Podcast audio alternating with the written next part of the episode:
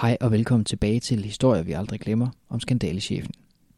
Det her er det sidste af de tre afsnit, og hvis du ikke allerede har hørt de to første, så skynd dig at stoppe det her og spring tilbage til dem. Ellers er der nemlig en god sandsynlighed for, at du ikke forstår særlig meget af det her afsnit. Men hvis du er klar, så fortsætter vi, hvor vi slap, med rapporterne fra Ernst Young. Hvad konsekvenser får den Ernst, Ernst Young rapport, der så kommer? Den, den skaber jo blandt andet en gevaldig oprydning i den her øh, afdeling. I virkeligheden Ernst Young ind over to gange.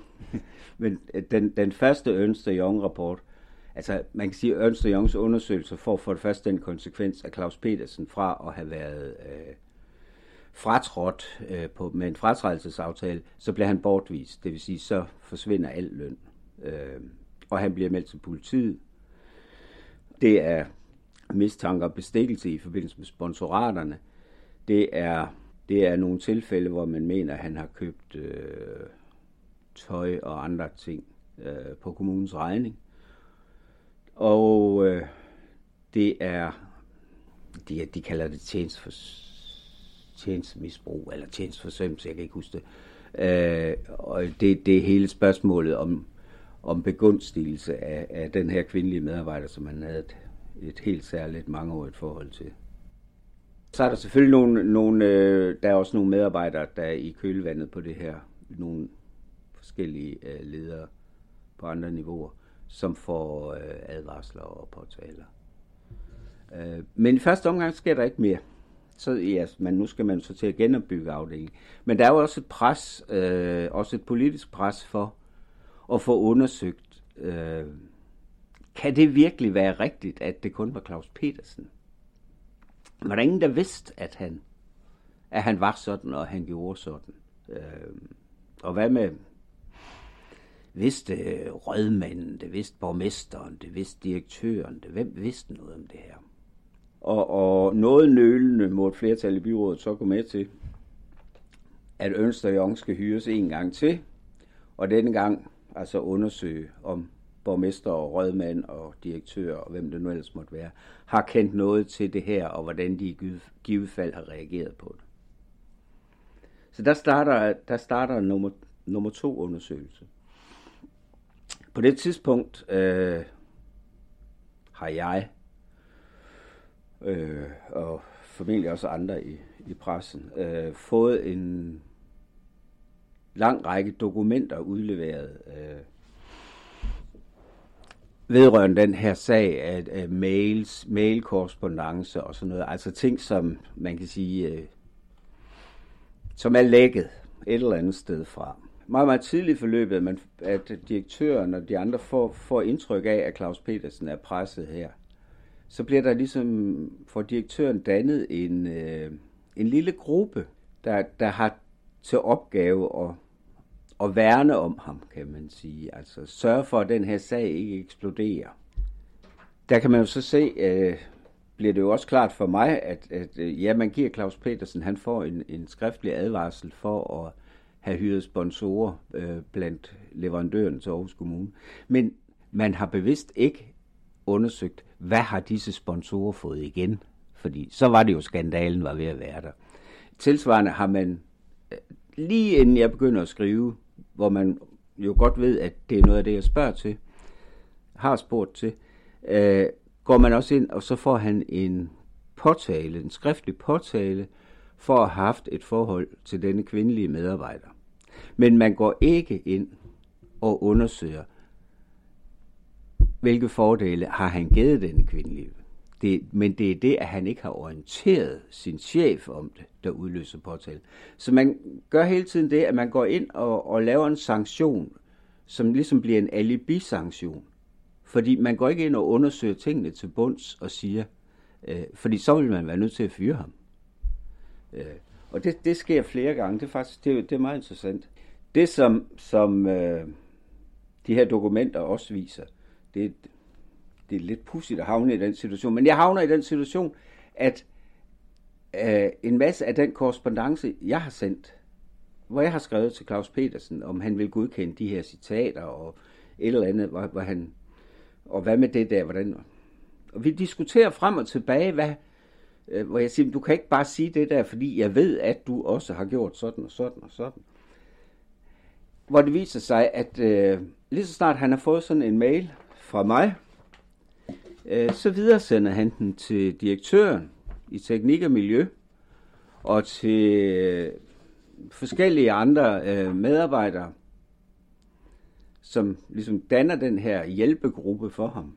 Der er for eksempel, at der er på et tidspunkt, hvor jeg, hvor jeg skriver, jeg tror, det, det handler om, øh, jeg tror, det handler om øh, sexchikane, men jeg kan ikke huske det. Så videresender han min mail til forskellige. Hvad siger du? Spørgsmålstegn. Hjælp! Claus. Hej med jer. Jeg har lige modtaget nedenslående. Har I nogle kommentarer? Og så videre. Der kan jeg jo så følge, hvordan hans svar til mig bliver til. Han foreslår selv, at han vil svare et eller andet, og så griber de ind og siger, nej, det der må du ikke komme ind på, og det der skal du ikke sige noget om, og er du sikker på, at det er rigtigt? Og så og til sidst bliver svaret så godkendt og forelagt direktøren, inden Claus får lov at trykke knappen og sende det til mig. Så det er virkelig sådan en hel styregruppe, du får Det er en helt lille styregruppe der. Øh, men det gør det jo selvfølgelig lidt svært for direktøren, som jo var dybt, dybt rystet og overrasket, da han hørte, at der var denne sag om sexchikane. Det kom som et chok for ham. Men øh, de her dokument, de her mails viste jo, at han havde kendt mine spørgsmål til den der øh, sag. Det havde han jo kendt mange uger før øh, det angiveligt kom som et chok for ham. Så han havde faktisk været med til at rådgive Claus i, hvordan han skulle svare mig. Og det var noget af det, der kom til at stille den der direktør i et meget dårligt lys, og i, hvad skal man sige, var med til at tegne det billede, der gjorde.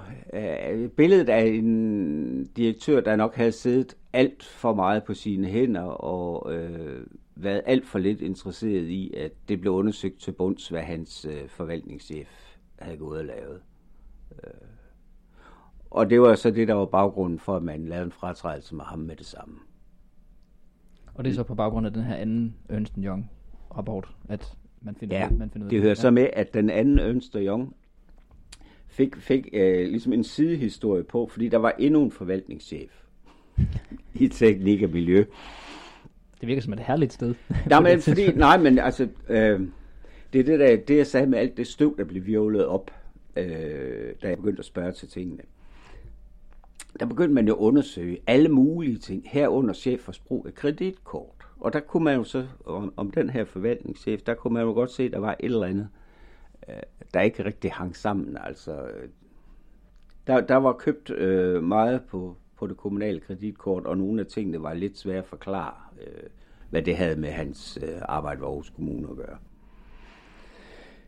Om den sag nogensinde er blevet undersøgt til bunds, det ved jeg ikke. Øh, den endte i, i meget stillhed med, at han blev, øh, han indgik en fratrædelsesaftale, og til synligheden også en aftale om, at nogle penge skulle betales tilbage. Men, men mere skete der ikke i, i den sag. Men så var der jo altså også, øh, så var direktøren og to af de fire forvaltningschefer altså også, øh, så var de røde i løbet af et halvt år. Ikke? Hvad tænker du om, at sådan en historie, som vi laver her på Aarhus Stiftstiden, at den kan få øh, de her konsekvenser i, i, i et kommunalt system? Jamen, det synes jeg jo egentlig er godt. Altså, jeg, jeg, det er jo fedt, at vi kan det.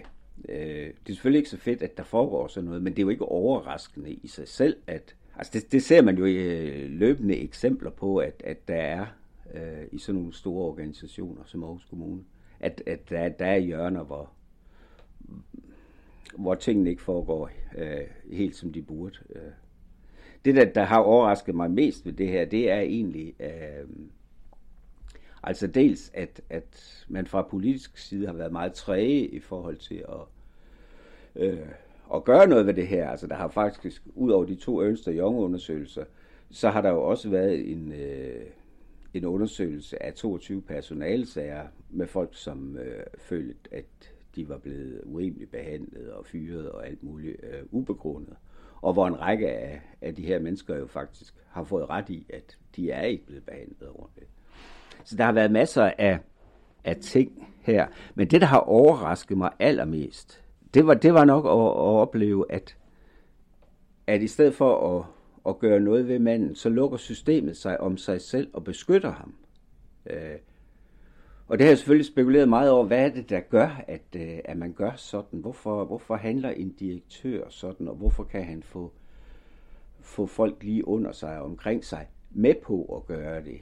Så, så tænker man sit, øh, de bondkammerater, eller, eller den ene har noget på den anden, eller jeg tror, øh, jeg tror egentlig, det handler om en direktør, som, som havde selv valgt øh, Claus Petersen til at være en af sine forvaltningschefer i, i en ny struktur, han lavede.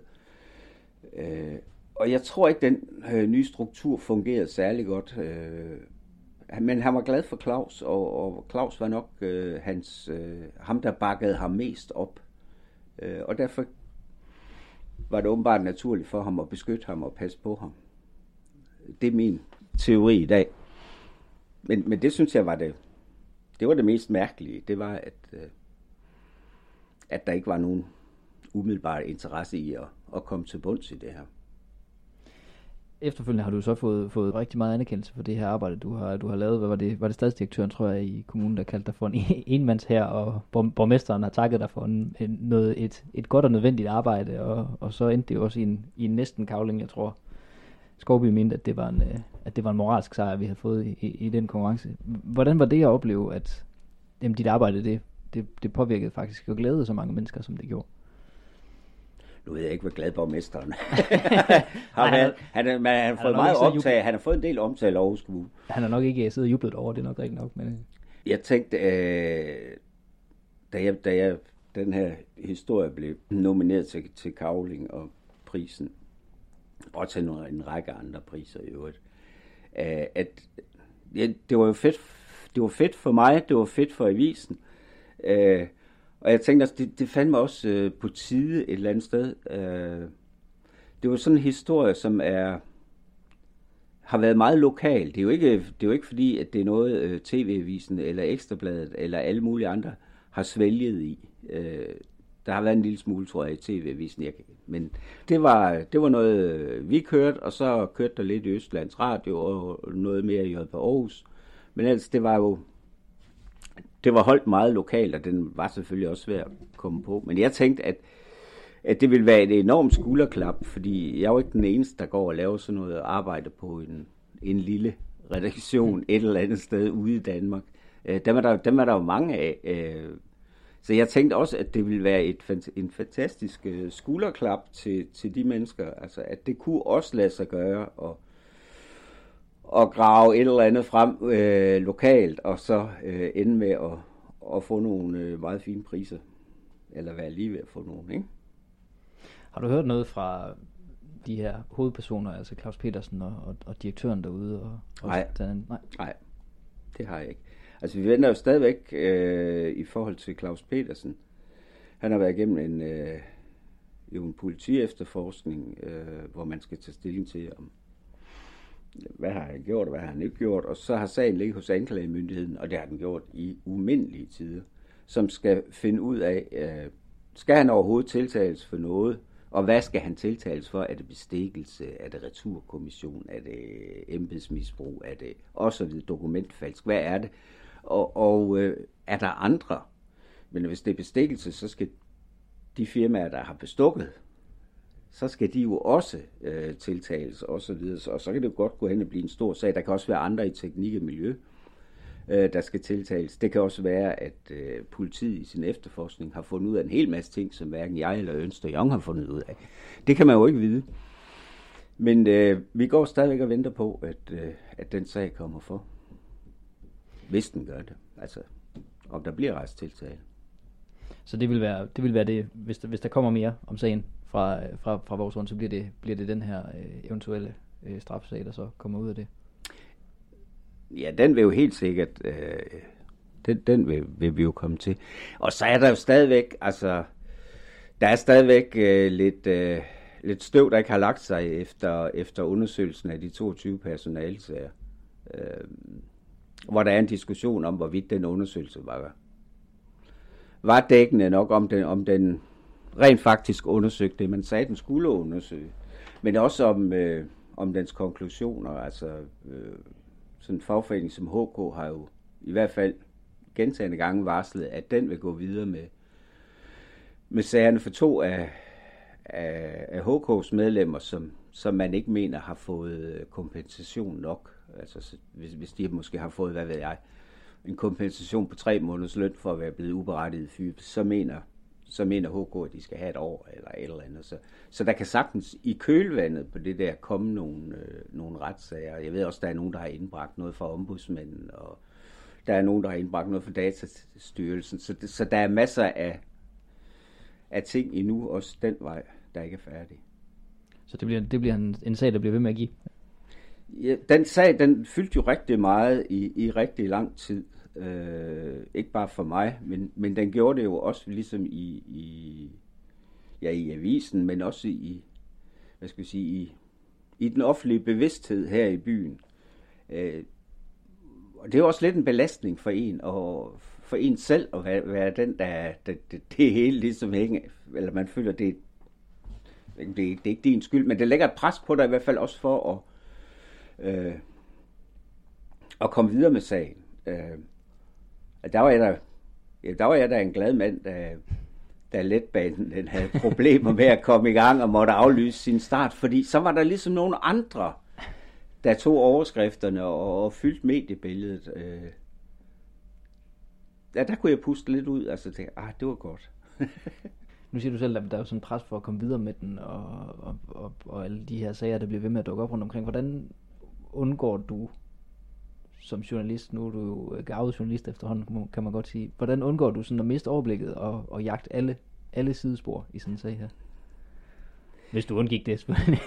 Jamen, det kan du jo ikke øh, undgå, men, men altså det, det, som jeg fra starten gjorde, det var jo at, at sige, at alle de ting, jeg har hørt og set, øh, fået at vide, øh, dem prøver jeg at research på, på så godt jeg kan, øh, på sådan forløbigt plan, så jeg ved,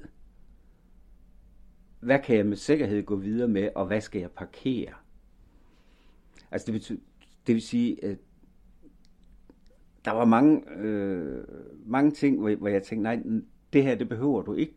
Øh, altså, men, men som, hvis man lige kommer som ny ind i sådan en sag, jamen, så vil man nok kaste sig over og sige, at det er også en skandal, det er også en skandal. Men, men i, i, i den store sagssammenhæng, sammenhæng, så var det små, bitte, bitte ting, hvor man kan sige, nå ja, og hvad så? Så jeg tror, ved den grundlæggende research fra starten, er, er, er, hvor, hvor jeg vælger ud, hvad det er, jeg vil gå videre med, og hvad jeg ikke vil gå videre med, at, at det er der, øh, det er der linjen bliver lagt, ikke også? Øh, hvor jeg sikrer mig, at jeg ikke drukner i detaljerne. Har det haft, øh, har det haft nogen betydning for dit arbejde i dag? Altså, har du, har du folk, der skriver til dig, fordi vi ved jo, det var dig, der skrev den om skandalechefen, eller, eller ja, hvordan? selvfølgelig. Det, det, det, det betyder noget, øh, og både godt og ondt, ikke? Altså, fordi det, det er klart, der, der vil være folk, som tænker, ja, øh, så kan han nok også hjælpe mig med at løse mit problem. Men, men, men jeg tror også, det gør, at altså det giver avisen en anden respekt, og, og, og betyder også, at der måske er nogen, som ellers ville være meget øh, tilbageholdende med at gå til øh, avisen, som vælger at gøre det. Fordi de kan se, at det så giver noget, noget udslag, eller hvad man skal sige. Ja, og, og fordi de har kunne se, at, at, at vi faktisk øh, har formået at køre den her øh, teknik- og miljøsag den, hvis den nu landede på, din, på din, øh, dit skrivebord i morgen, den her, du ikke havde hørt om den før, vil du så gøre noget anderledes, hvis du skulle arbejde med det i dag? der er i hvert fald én ting, jeg helt sikkert tror, at jeg ville gøre anderledes. Men det er nemmere sagt end gjort. Uh, så vil jeg foretrække, at, at, uh, at vi var uh, mindst to om det, fordi man kommer til at sidde ufattelig uh, alene. Uh, det skete jo meget hurtigt det, at, at jamen, jeg vidste jo en masse ting, og da jeg på et tidspunkt prøvede at, at få en kollega med på det, øh, så måtte vi erkende, at det kunne ikke lade sig gøre, fordi øh, jeg vidste så meget, og han vidste ingenting. Øh, det ville blive et fuldstændig ulige forhold. Og sådan vil det jo på en lille redaktion, hvor man starter alene med en sag. Øh, og det gør man jo typisk. Det er jo meget sjældent, at man fra starten er to på. Øh, der bliver det svært at være, være to på, på så stor en ting, øh, fordi man får det der ulige forhold. Men, men øh, det, det vil jeg ikke ønske for min værste fjende, altså at, at være alene på sådan en sag, fordi der er rigtig mange ting, hvor, hvor du tænker, øh, har jeg nu undersøgt det her godt nok? Er det den rigtige vej, jeg er på vej ud af? Kan jeg tillade mig det her? Burde jeg i virkeligheden have tilladt mig meget mere? Er jeg for flink ved ham? Er jeg for hård ved ham? Plus alle de der etiske overvejelser, du har i forhold til... Øh, skal du bringe historien om hende med sexikanen, eller skal du ikke bringe den? Skal du skrive om elskerinden, eller skal du ikke skrive om elskerinden? Øh, der, der er en lang, lang række af, af ting, man skal overveje undervejs. Plus, at man nogle gange kan komme til at sidde der med sige, åh, skulle du ikke have, er det her grundigt nok undersøgt? Burde du ikke have gjort sådan og sådan, og så videre. Så der ville det være rart at være to, ikke? Så du vil være en mand mere, hvis du skulle gøre noget om i dag? Jeg vil ønske i hvert fald, at det var muligt, ja. Mm. Det er helt sikkert. Det var så første udgave af Historier, vi aldrig glemmer. En ny podcastserie fra Aarhus Stiftstidende. Vi vender tilbage i marts med en ny historie, som vi glæder os til at fortælle dig om. Indtil da er du meget velkommen til at sende ris eller ros til mig på bonor Tak fordi du lyttede med.